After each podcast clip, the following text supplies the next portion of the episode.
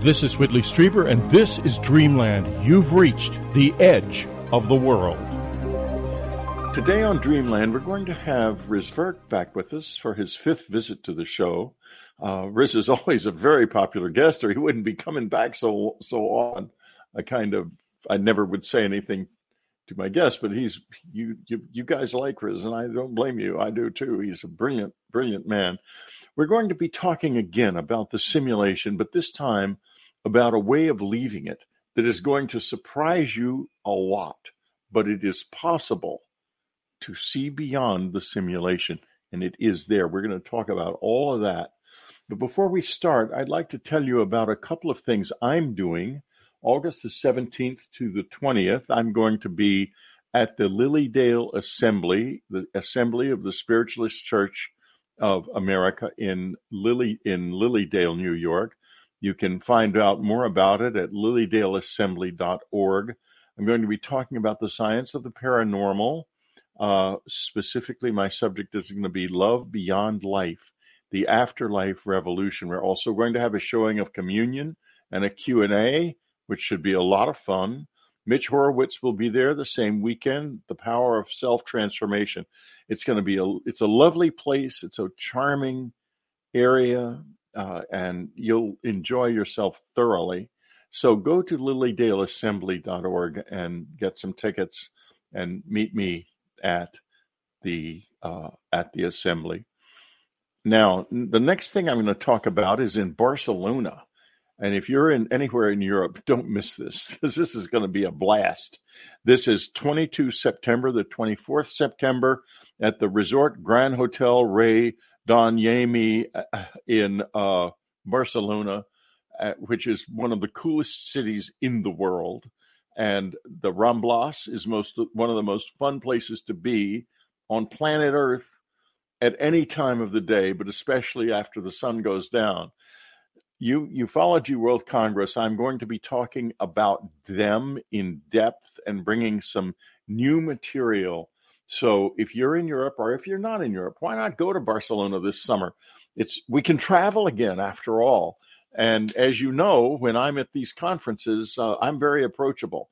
I'm not, I don't hide in a room. I don't play the celebrity game. I'm not into that at all, as you know. Now, all that said, uh, let's go back and let's add Riz to the stream. Good morning, Riz, or good afternoon. I don't know exactly where you are. Welcome back. Thanks, Whitley. It's great to be back. I'm actually in Boston for part of the summer right now, so it's afternoon here. afternoon there. Well, okay, and it's a lovely, cool morning here in California, and nobody hit me. I know it's probably not like that in most of the United States, but it is that here. Okay, now, some time ago, Riz, we talked about the simulation. You're probably one of the world's leading experts on this idea that this may be a simulation.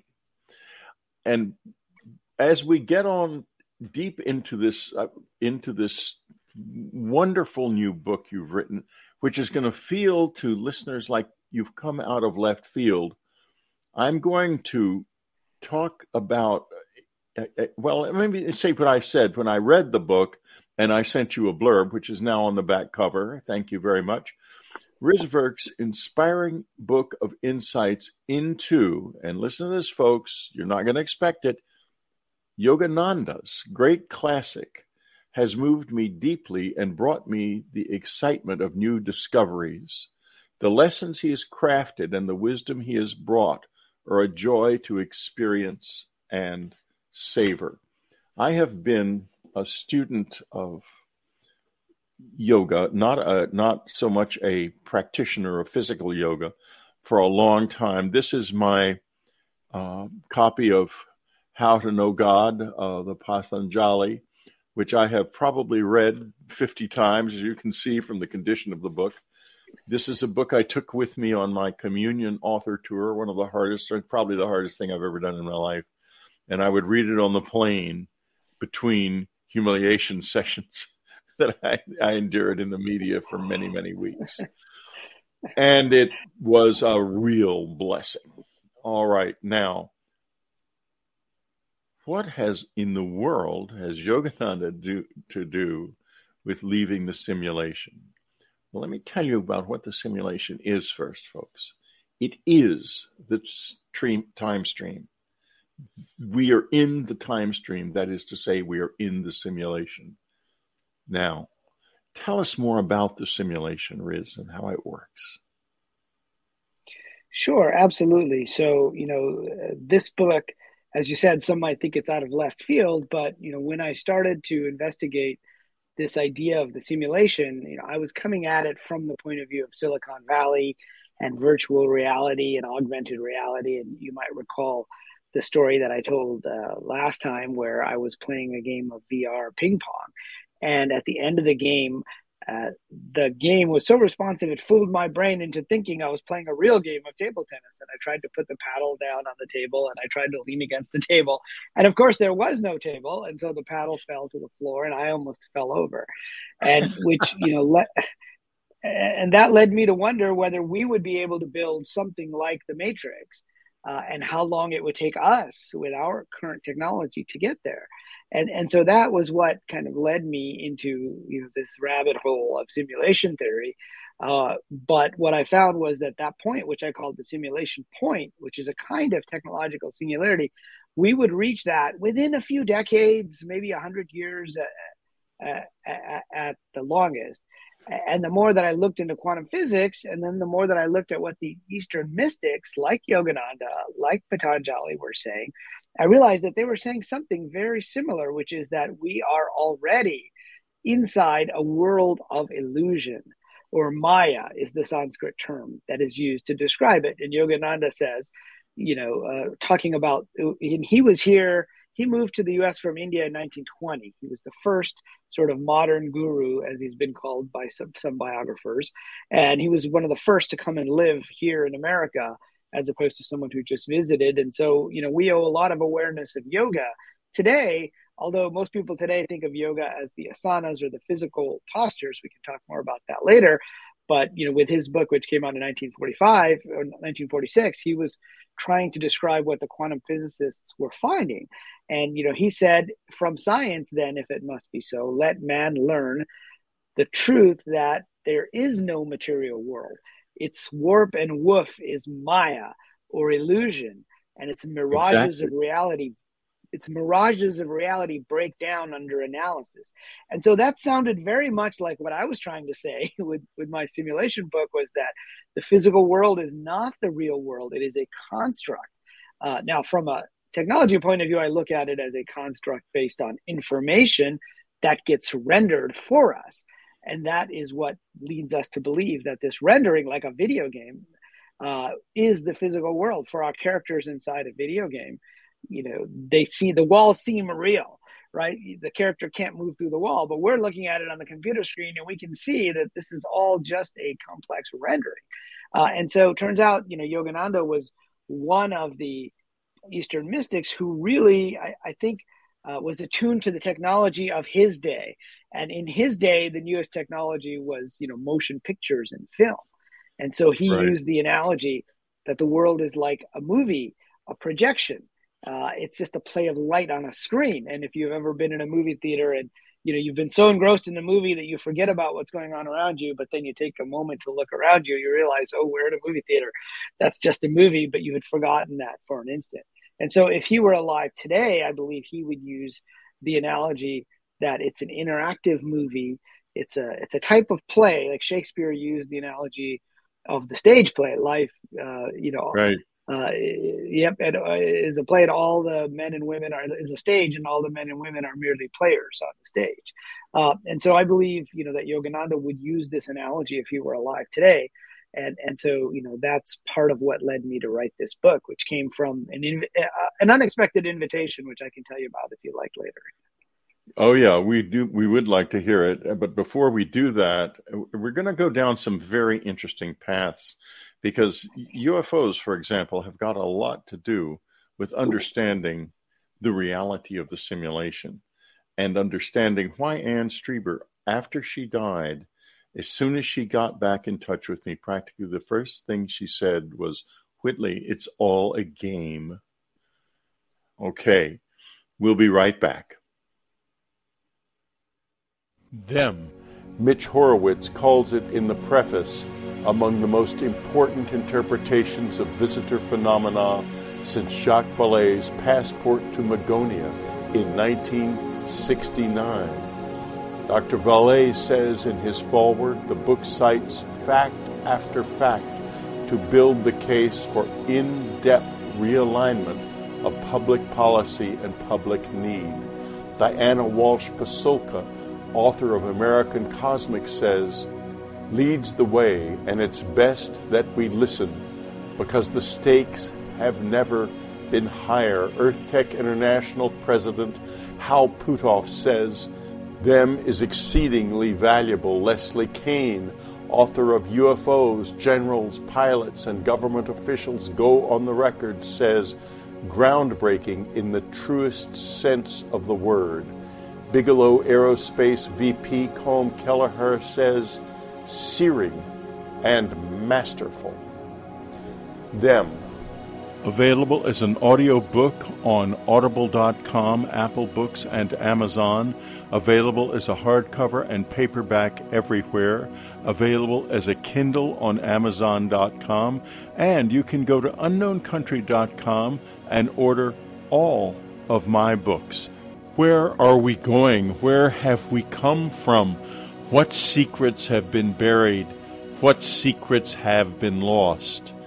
What is the truth about the close encounter experience? You have never heard any of this before. Them.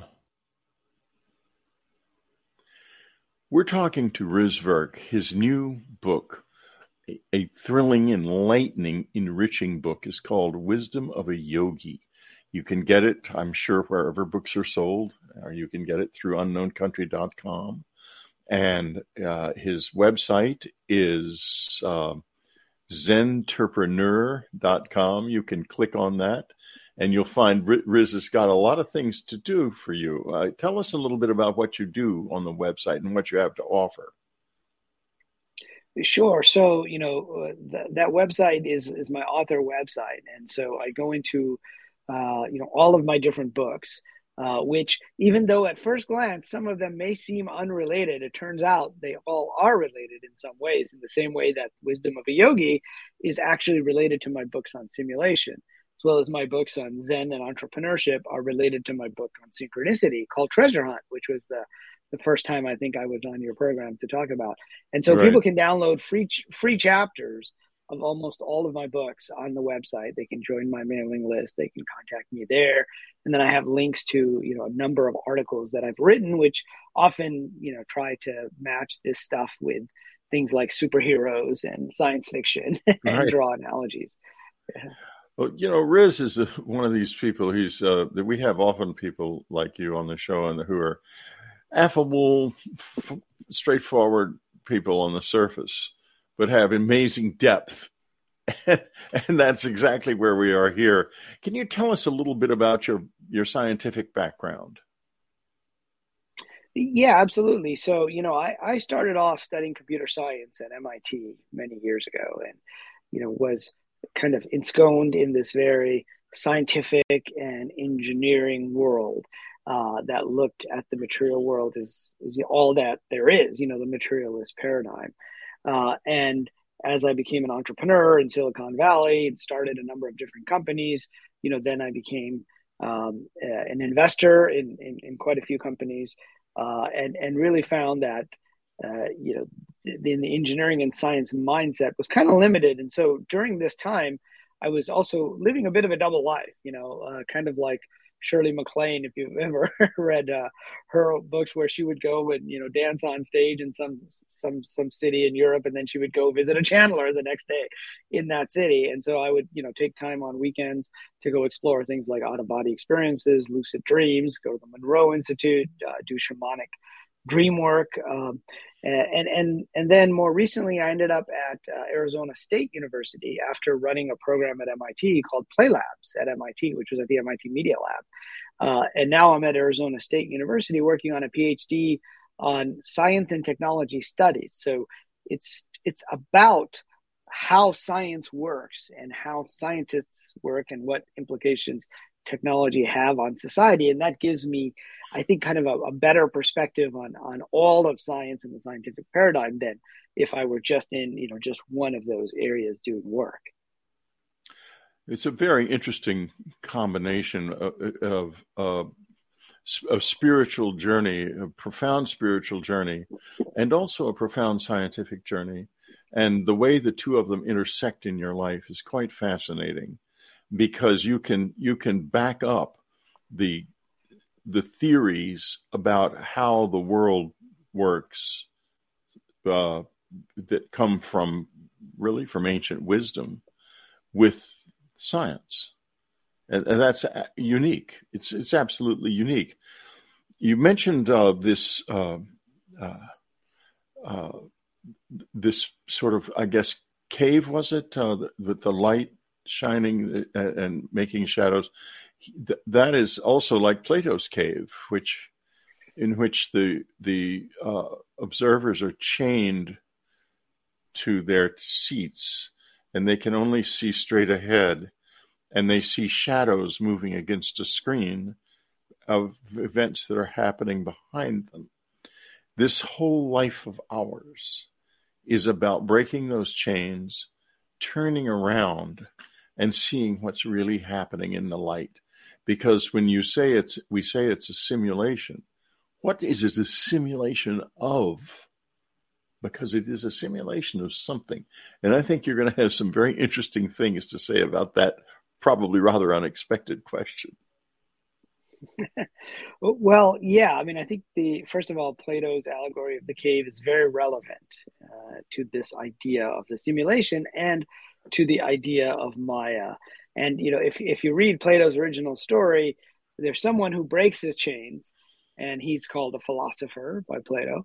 And the philosopher goes out of the cave and the first thing that happens is he's blinded, first of all, because there's too much light, right, coming in, uh, because he's not used to it. He's spent all of his life, you know, inside this cave, chained to the wall, in the darkness, but seeing these shadows.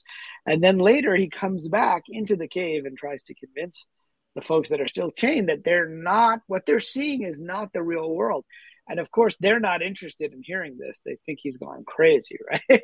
right. and, you know, that story, I think, parallels what happens when when people wake up uh, and people see what's outside the simulation. Like I like to think that many religions were founded because somebody peeked outside the simulation, they saw what it was like, and then they came back, and then they tried to give us. Uh, you know, analogies and using the metaphors and words of the time. Uh, and that might have been, you know, 2000 years ago, might have been 50 years ago, whatever time we're locked in, we have to use those words and those terminologies to try to explain what is outside the simulation. For example, in the Bible and the Quran, you know, they use these uh, this analogy of the book of records or, and the recording angels. And so there are angels who are writing down who gets into heaven, who doesn't in the Bible. And in the Quran, it's even more explicit. There's the scroll of deeds where you write down the angels write down every good deed and every bad deed. And well, you know, that's an analogy that was understandable 2000 years ago. Today, we wouldn't describe it that way. We, we don't need to have 7 billion angels, one writing down our good right. deeds and our bad deeds at times two. Uh, we just need to have a, a computer process that records everything. And then you can replay all of those. Uh, and so the scroll of deeds really becomes like a video game session on YouTube. You know, like like my nephews would one of them when he was three would tell my my brother, his father, says, I want to watch that man and that woman playing Star Wars. And it was funny because he didn't want to watch the movie Star Wars and he didn't want to play the game Star Wars. He wanted to watch a recording of people playing the video game, right? Uh, which was on YouTube. And so you know today when we think about our actions and what we've done in this life and and being able to replay that as people like Dannion Brinkley who I think might have introduced us way back in the day that's um, right and he know, he gave you a beautiful quote for your book too he did yes yeah, yeah Dannion Dannion says Riz brings his scientific mind to the heart-centric subject of spiritual search revisiting classic tales from the autobiography of a yogi for the modern world and boy, is that an important thing to do because you you've brought up the the the the central reality of the Mahabharata, the Maya's palace, a number of times. And we are in Maya's palace. We live in the world of illusion.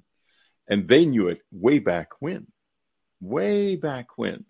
And we've gone on a long journey of pretending we don't live in it, that this is real. And if you wanted to, you could you could probably gather an enormous number of colleagues from the scientific world who would all say this is all there is, that Maya's palace is reality. And as we drift more and more into a left brain context, uh, listen, I'm going to interrupt this for just a second. I am a person who has a lot of trouble with chairs, and I've been f- sort of moving around in here because this chair is strangely unstable for some reason, and it's been fine. If I should disappear, folks, don't worry. I'll be right back uh, because I'm I'm afraid it might collapse. Okay, now uh, let's go on.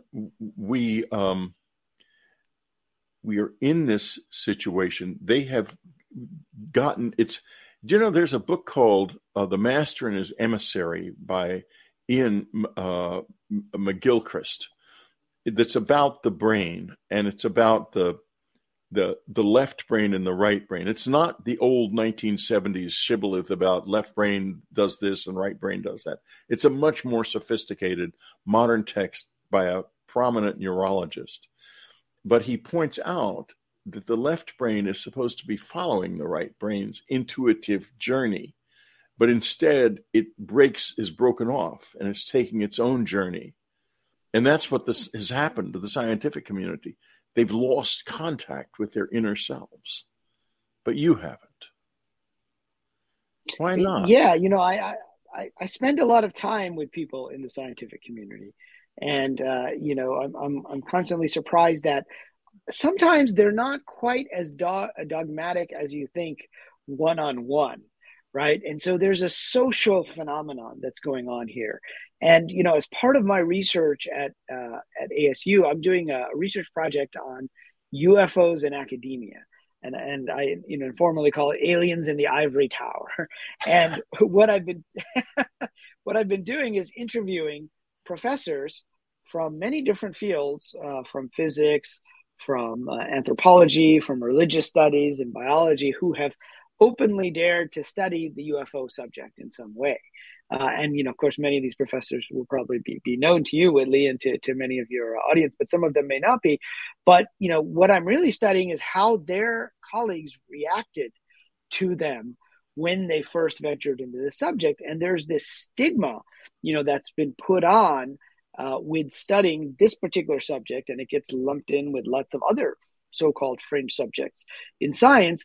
And you know i asked one of them well um, you know how did you know not to study this? Did somebody tell you you mr scientist should not study ufos and they said no nobody told me this but we all knew it right? It was a it was a process of socialization that goes on. And because of that process you know you you're not allowed to study things outside of what are called boundaries of science. And so there's a process of boundary work that has gone on and so, you know, I've been fortunate in the sense that while I've been in that world, I haven't been exclusively in that world uh, because I've been able to spend so much time, you know, with folks who are doing, you know, Buddhist uh, dream yoga and spending time with people who have been doing energy healing on the weekend. So while I had my day job, I was doing these other things, and that gave me a different perspective. And i would have experiences and many of these these folks will have experiences on their own you know uh, that will convince you that something strange is is happening that's different.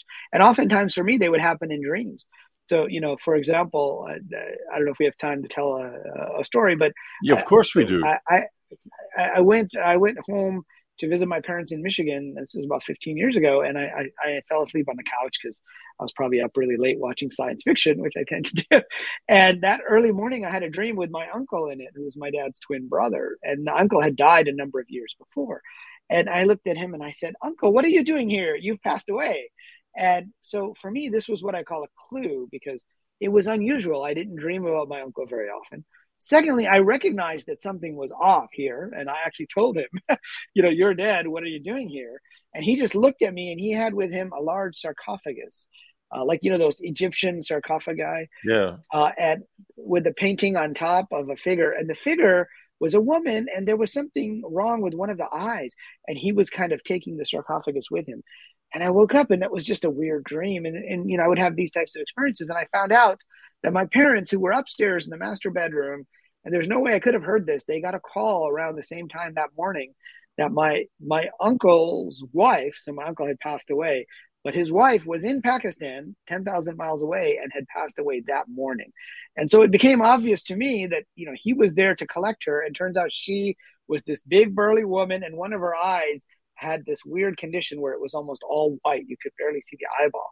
And and then it made sense to me what the what I was seeing in the dream. It didn't make sense while I was in the dream, but at least I recognized something was off. And so I would have these types of experiences and they would convince me that there's more going on here than meets the eye and so that's why i've been able to you know uh, to, to keep a balance but yeah i mean the, the standard what i've learned is there is a stigma around this stuff the stigma is lessening because of the recent uh, pentagon uh, revelations and so there is a deference to authority in the scientific community even though science is not supposed to necessarily be about deference to authority it's supposed to be about investigating uh, and, and it's great to see that there are some number of folks in the scientific community who are starting to, to question these things. You know, the Pentagon has been lying, the Defense Department, about this subject for 80 years. 80 years, Riz. And we, are supposed to still trust them in any way. I, I think it's out of control and needs to be revised from top to bottom. It doesn't work. Uh, and I am very much concerned about how well our military will work if we need it.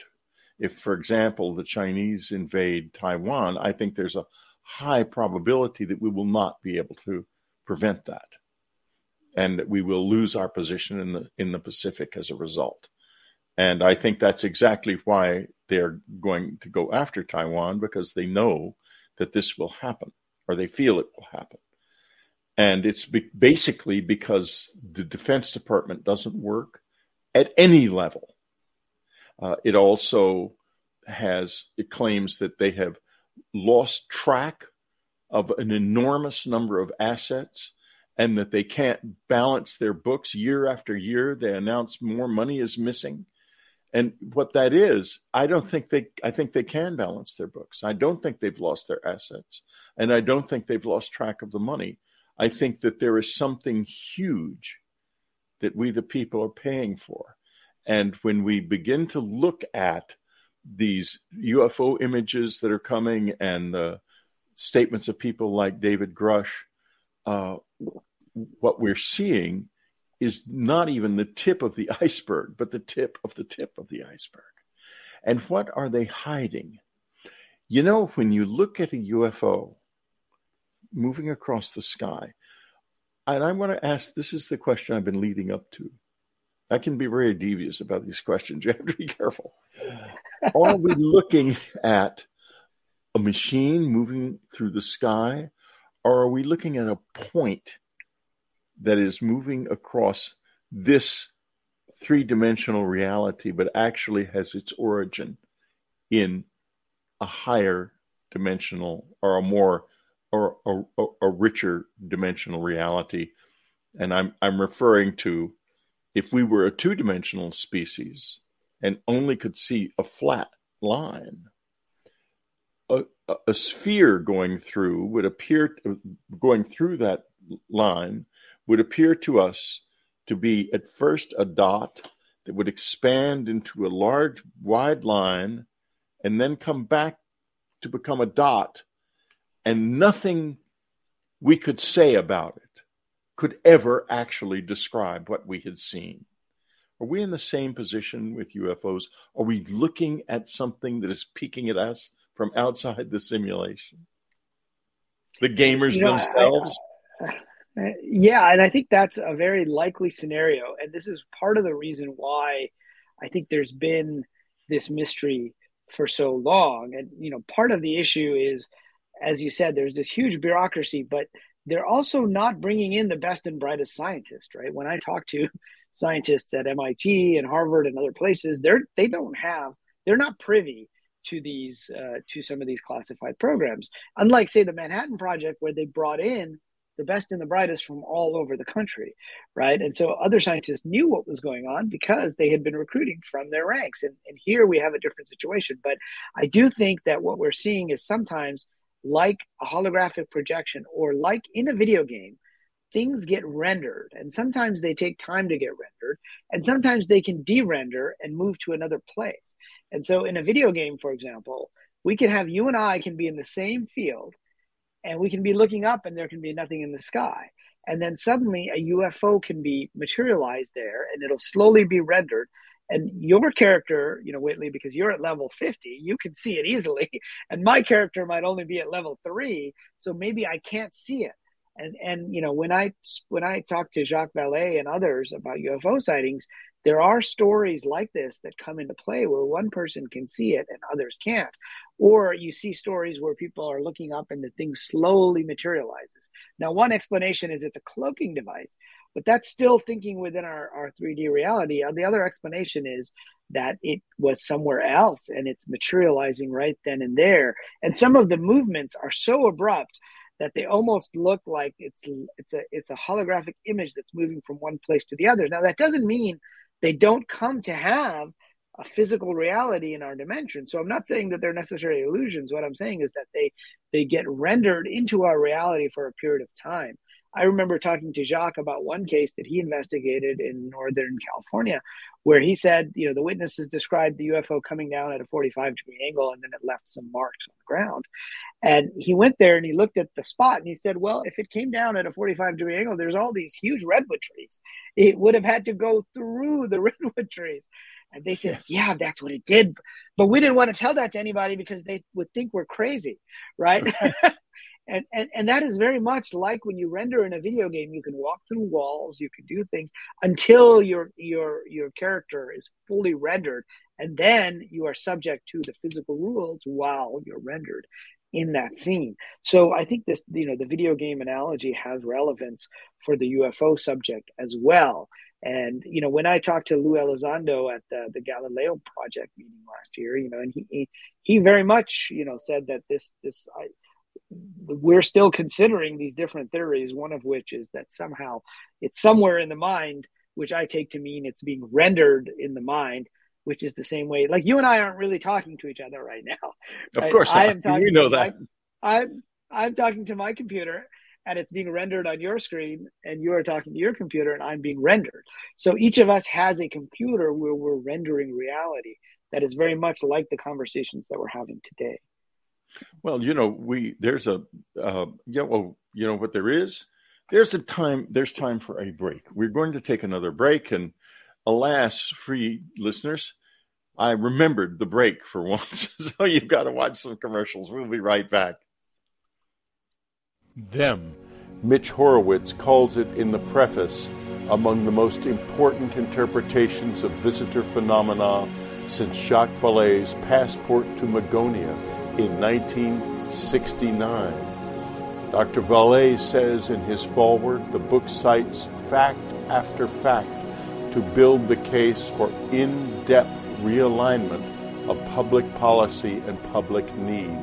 Diana Walsh Pasulka, author of American Cosmic, says, leads the way, and it's best that we listen because the stakes have never been higher. EarthTech International President Hal Puthoff says, them is exceedingly valuable. Leslie Kean, author of UFOs, Generals, Pilots, and Government Officials Go on the Record, says groundbreaking in the truest sense of the word.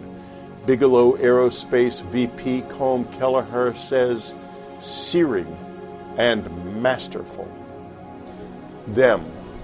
Available as an audio book on audible.com, Apple Books, and Amazon available as a hardcover and paperback everywhere, available as a Kindle on Amazon.com, and you can go to unknowncountry.com and order all of my books.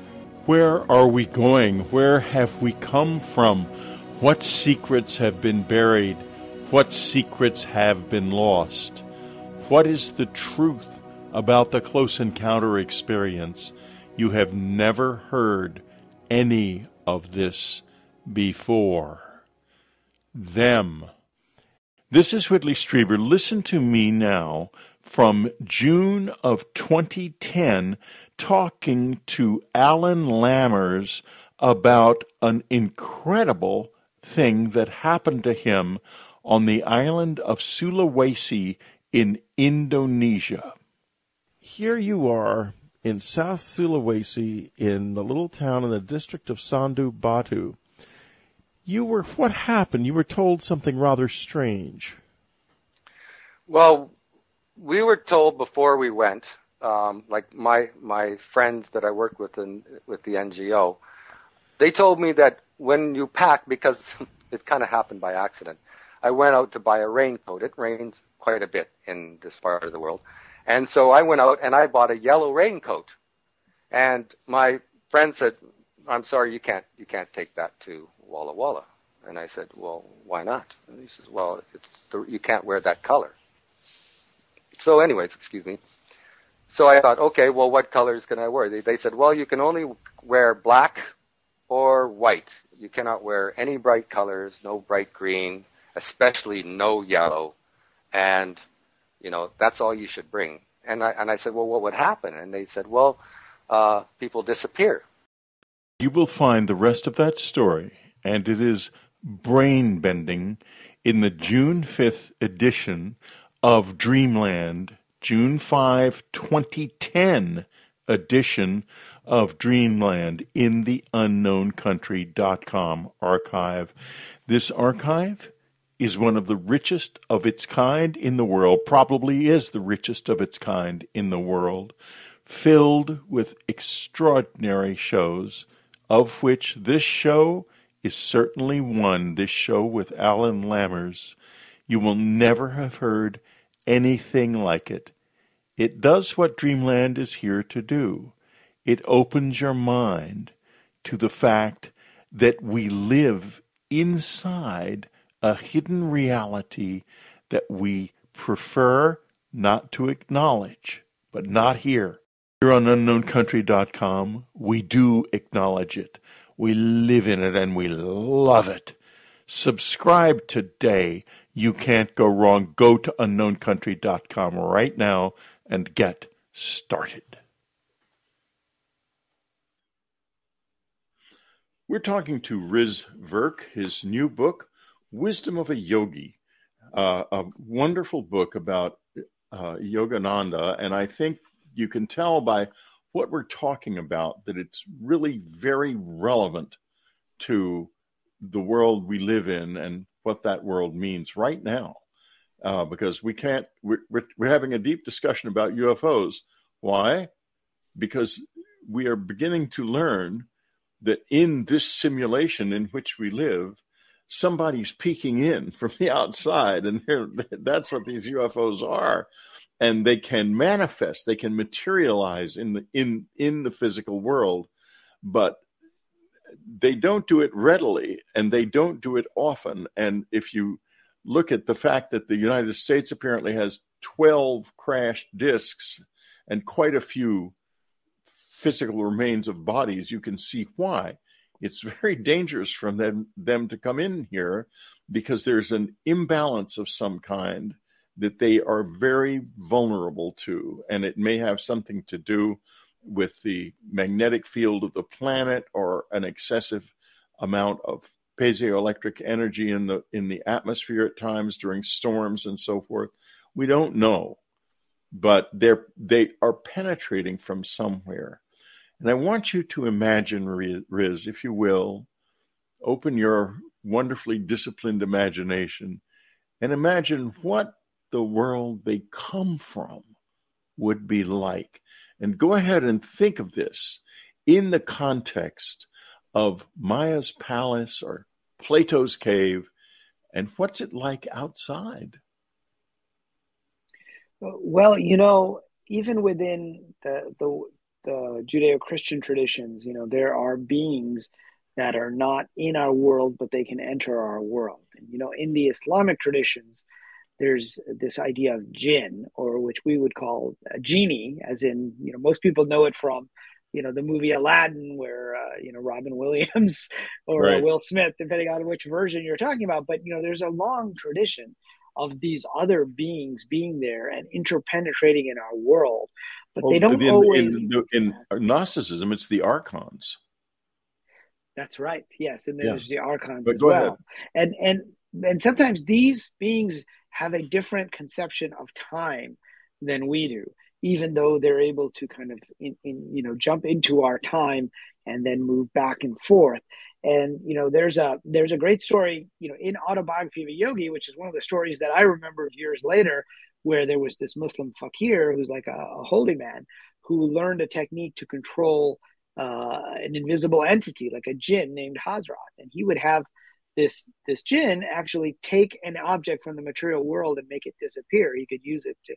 He used it for pers uh, for selfish reasons. He ended up you know, he, he ended up like using it to, to get gold and get uh, railroad tickets for free. This was back in the 1800s, and he became a notor- notorious figure all over north northeast India in Bengal. They called him the Terror of Bengal because he would show up and suddenly your jewels would disappear. But they would happen after because he would go have Hazrat go take them and bring them to him.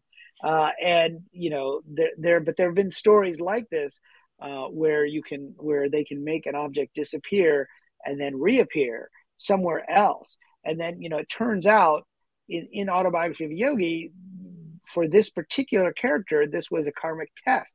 And the test was that he had been, you know, kind of a greedy person in a past life. And he ended up uh, failing the test because he ended up using these other entities, these jinn, if you will, for personal reasons. Uh, and so it was an interesting story. And, and I bring it up in the context of, of other beings that that might see reality differently. And you know, in my book, The Simulated Multiverse, I talk about this idea that there may be multiple simulations with multiple timelines running, and that you can go back and you can change things in the simulation earlier. So you can you can have these weird inconsistencies, and then you can rerun the simulation. It was kind of what what Philip K. Dick had been talking about in his famous speech in Metz, France, where he said, "We are living in a computer programmed reality."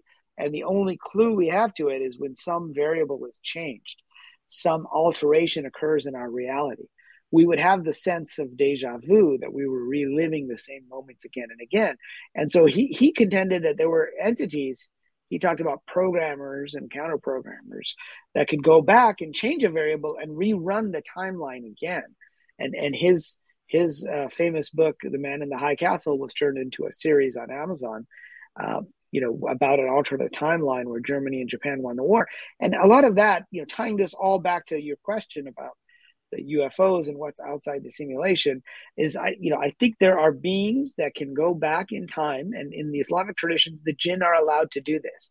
They're allowed to go back and change physical objects. They're not necessarily always allowed to change our memories. Uh, like one of the reasons why uh, there was a Sufi priest who said one of the reasons why in Islam, the priests all memorized the Quran word for word. Well, first of all, because it was 1600 years ago, but so the second reason is because I always wondered why not just read it? It's written down. And basically he said, well, because the jinn are allowed to change physical objects, but they're not allowed to necessarily change our memory, which reminds me of the Mandela effect with the biblical changes that folks have been writing about. And so, so that's kind of a, I, I know, a long-winded answer there to your question, but I feel no, like it's a good answer. Part it's of it is yeah, um, that there are beings that, that, that can impact things in, in a different time scale than we think of things. In the summer of 2018, I went to the Lakota Sioux Pine Ridge Reservation for a conference. And I have written about this in my book, A New World.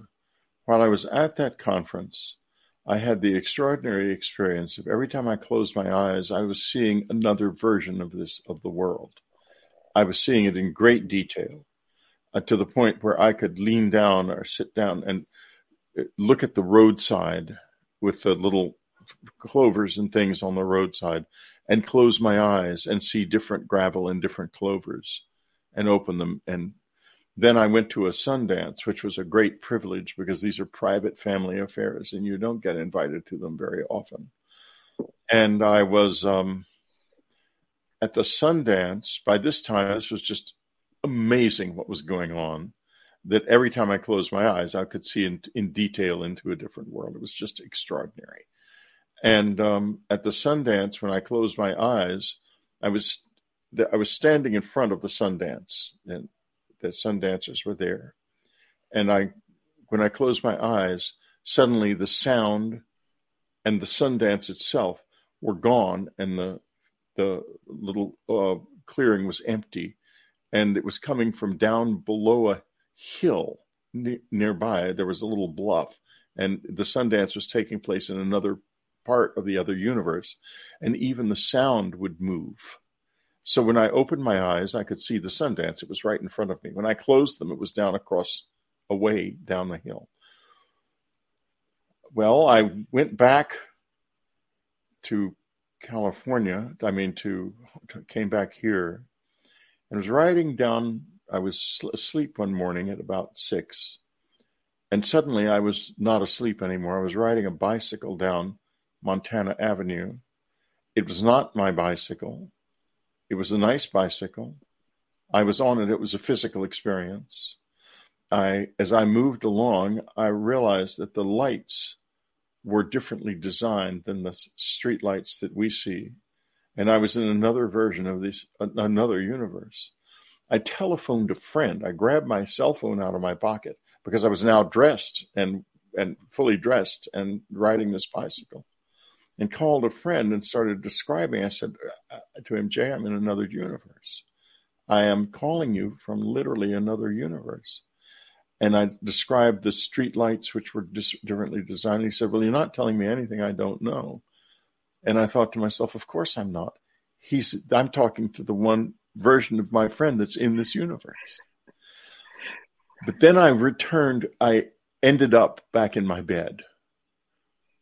And a moment later, I was, but this time I was in my car, but it was clearly a different version of it. And it was much more vivid than a lucid dream. And uh, I thought, my God, now I'm in the car. I'm going to drive through this other world and explore it. And I drove out of the parking lot and down to the down to the main street and was soon pulled over by a policeman who wanted to know whether or not I knew the rules of the road. And I he gave me a clipboard with a list of question a q&a on it to determine whether or not i knew the rules of the road he knew obviously knew that i was not from his universe only the problem was the language on the clipboard was in, unrecognizable to me. The word the the letters weren't in they weren't uh, recognizable in any way. So i couldn't answer any of the questions. And he said well you'll have to you'll have to go back. And the next, and I was in my bed again, and that was it. But then I discovered I could fi- I could look into this universe anytime I wanted to if I was in bright sunlight and the sun was like conscious energy coming into me, and I could open my close my eyes and open them into the other universe. And I got good at that. And I began to almost enter it physically until all of a sudden, one night, this very strange thing happened. And I, I can't even describe it, except that it involved these rows of lights and a definite feeling of menace that was strong, that I did not belong doing this. And the next thing I knew, the next day, in the eye that is the right eye, which is so important to me for other reasons that my listeners know about how I function, which is very different from now many people. I was mostly blind, and I still am. They blinded me. Now, all of that said, I think this other universe is right here and it's physical. Is there any scientific support for an idea like that? Well, first of all, that's a fascinating story, and you know, you had mentioned parallel universes to me in the past, but not that specific that specific story. And so within the scientific community, you know, one of the biggest mysteries in quantum mechanics is, is called quantum indeterminacy. And one of the ways they explain it is uh, through this idea of many probabilities and the wave collapsing to a single reality. This is called the observer effect. I'm sure your your listeners have heard of it. But the other popular explanation is the multiverse idea. And the idea is that every time we make a choice, there's two versions of us that split off. And there's at least at least one other version of us. And and in my book, The Simulated Multiverse, I, you know, the idea could, this idea stuck in my head and it wouldn't leave me that if there can be one simulation, there can just as easily be many simulations, right? Yes. Because all you would have to do, literally, the reason we run simulations, people often ask me, what? Why would somebody run a simulation? And I say, well, think of two questions. One, why do we play video games? Okay, that's primarily for fun and to have experiences we can't have outside the game. But why do we run simulations? Well, we never run a single simulation. We always change the variables and run the simulation to see where it would go. Uh, and like if we're doing a simulation of the weather, or we're doing a simulation of a pandemic, or we're doing a simulation of a society to see who's going to win a war, right? We would let it run through to a certain point.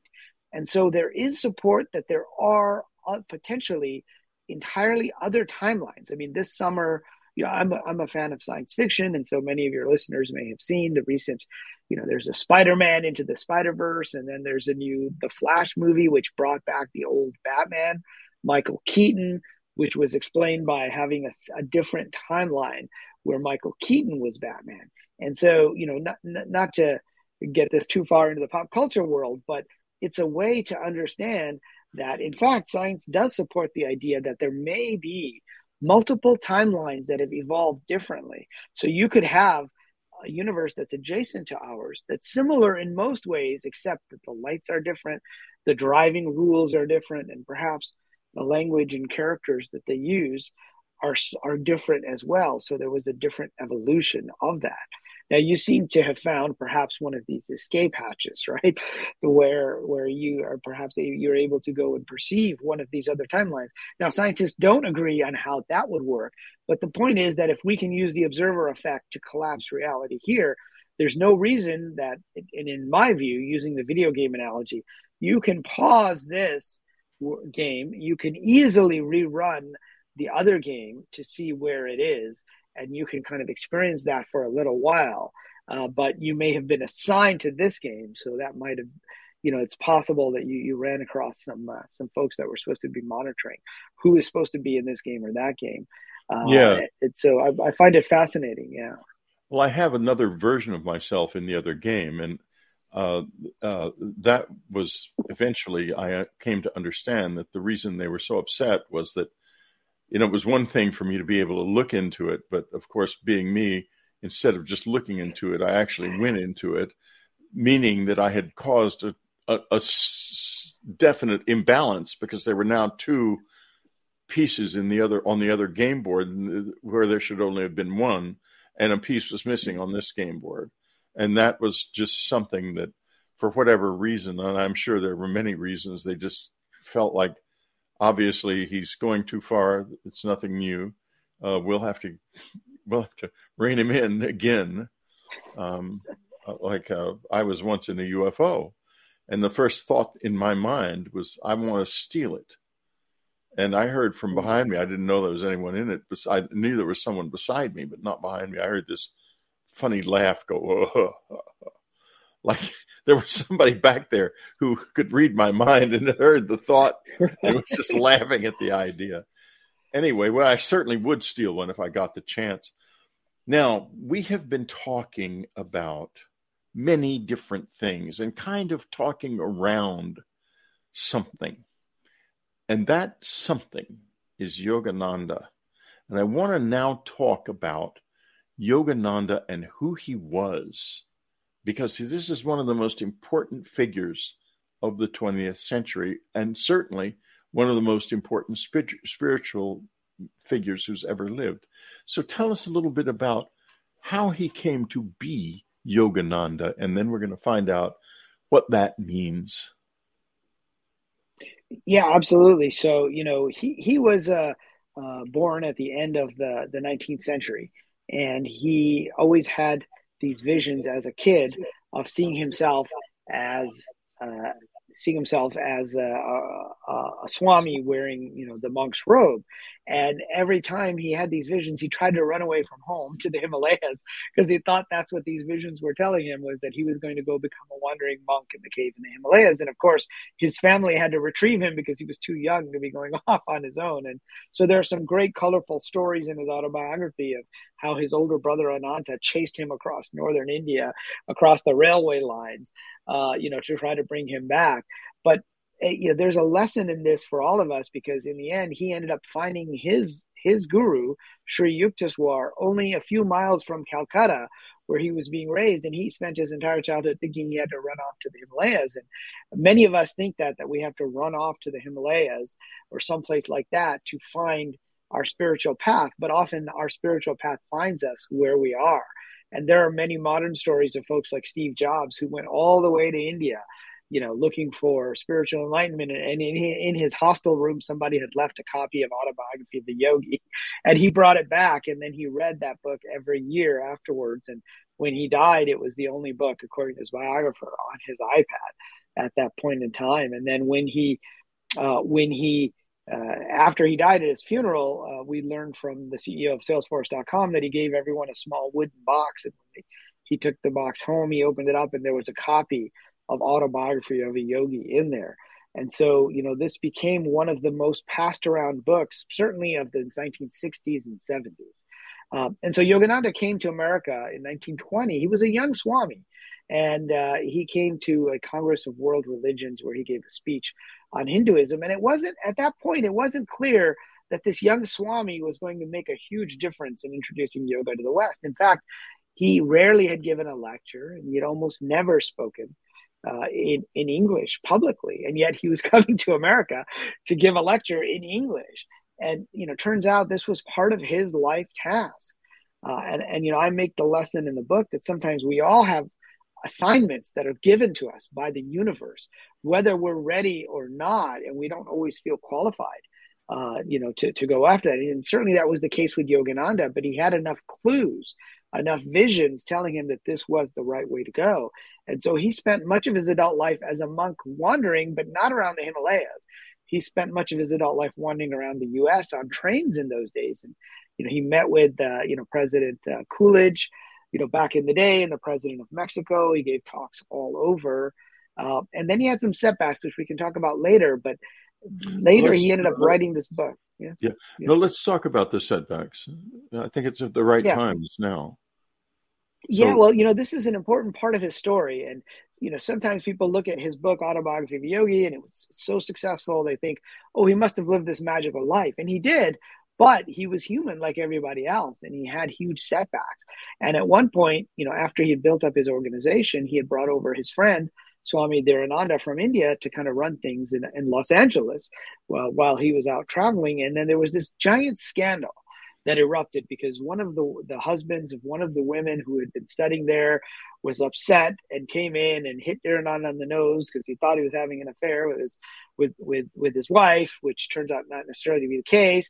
But there was this ho- huge scandal because at that time, I mean, you're talking about the 1920s, right?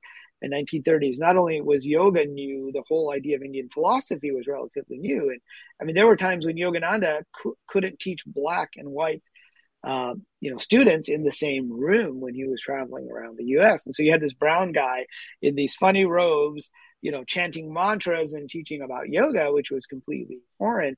And so, you know, there was this huge scandal across all the papers. Uh, and then his, his, you know, his friend Swami Dhirananda broke away from his organization and basically left Yogananda at a low point in his life where he's like, I've spent, you know, all these years uh, building up this organization, and everything fell apart. And you know, he ended up going to Mexico to meditate for a while, and he was just praying, you know, let me just go back to India. Forget about this mission in America. It's it's too difficult. But that setback was, you know, an important part of his life, and that he then began to look for different ways that he could really make an impact And so he gathered a smaller group of students and he spent his last decade of his life writing this book, uh, Autobiography of a Yogi, uh, in Encinitas, right? Not not too far from from where yeah, you are. I, I know the place very well. It's, it's known as Swami's to this day. Yeah, the Swami's Beach is what it's called, where right. the Hermitage is still there. And so, uh, you know, he wrote it in his office overlooking the Pacific Ocean. And, uh, you know, as part of writing this book, the Hermitage was closed because of COVID. And, and I, you know, I had been given this assignment to write this book. And so I, I went, I wanted to go and check out the room where he wrote Autobiography of a Yogi. And turns out SRF, the Self Realization Fellowship, decided to open it up for me that day during COVID, which was, a, a, you know, a nice big clue to me that this is the right way to go. And so I was able to go and sit in that room and kind of meditate with myself and a couple other uh, monastics who lived there uh, with the ocean, uh, you know, the waves of the ocean. And I found myself drifting into a trance state. And, you know, I ended up having a vision of Yogananda while I was there uh, that was tailored to me. Like, I feel like we often get subjective visions, but those visions have messages for us. And in this case, he, he had a stack of papers where he had written out, because, you know, he used to write out uh, the book eh, with the pen and then it would get typed up later. And he took it and he showed it to me and he opened the door from his office, which looks out over the Pacific Ocean. And to my horror, he took these papers and he tossed them out over the Pacific Ocean. And I was like, wait, what are you doing? That's the book. It'll get lost. And then what happened was that the all the pages these white pages of the book turned into white doves and they went out all over you know all over the world. And he, he was sending me a message about his for him his writing and for me too as a writer it was a message tailored to me that these pages are important that they will be your messengers when you're gone. You know and then also don't don't hold on to it. Somebody pointed this out to me recently.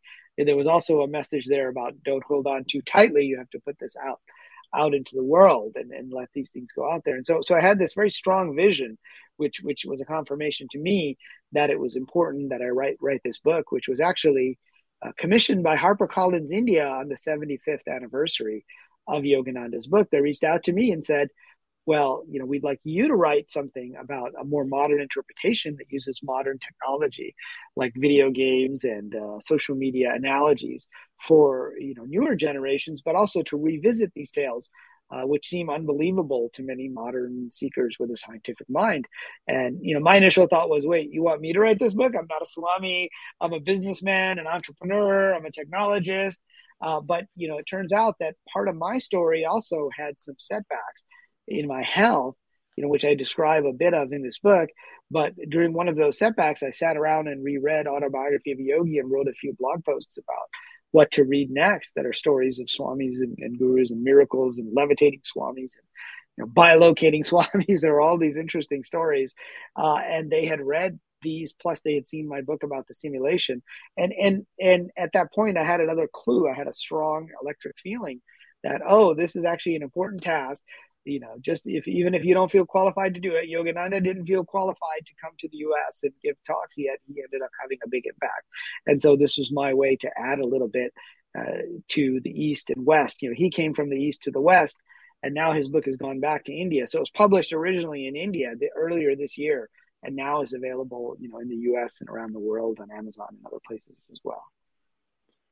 Okay, free Dreamlanders, uh, those of you who are listening to the show on the free side, it's come to the end of the show. And for subscribers, we're going to keep on. We're going to be talking about some of the powers that Riz just made reference to, because this is, there is an extraordinary reality here. Just as I slipped into the edge of another world, there are people with more, way more capability it didn't sort of blunder into anything. And they bring powers, extraordinary powers, into this world. Uh, Yogananda was one of them, and we'll talk about those powers in just a few minutes. As always, those of you listening on the free side, thank you so much for being part of the Dreamland family.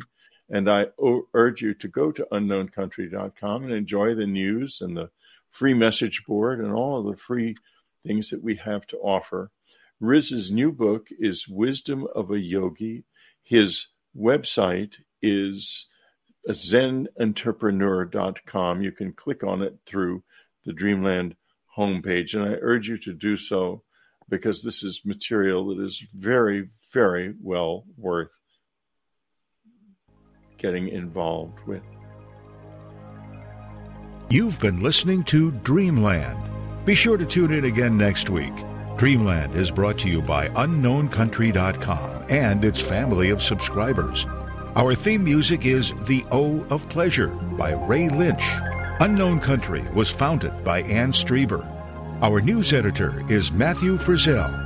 Our coordinator is Amy Safrankova. Whitley Strieber is your Dreamland host, and I'm your announcer, Ted Alexander.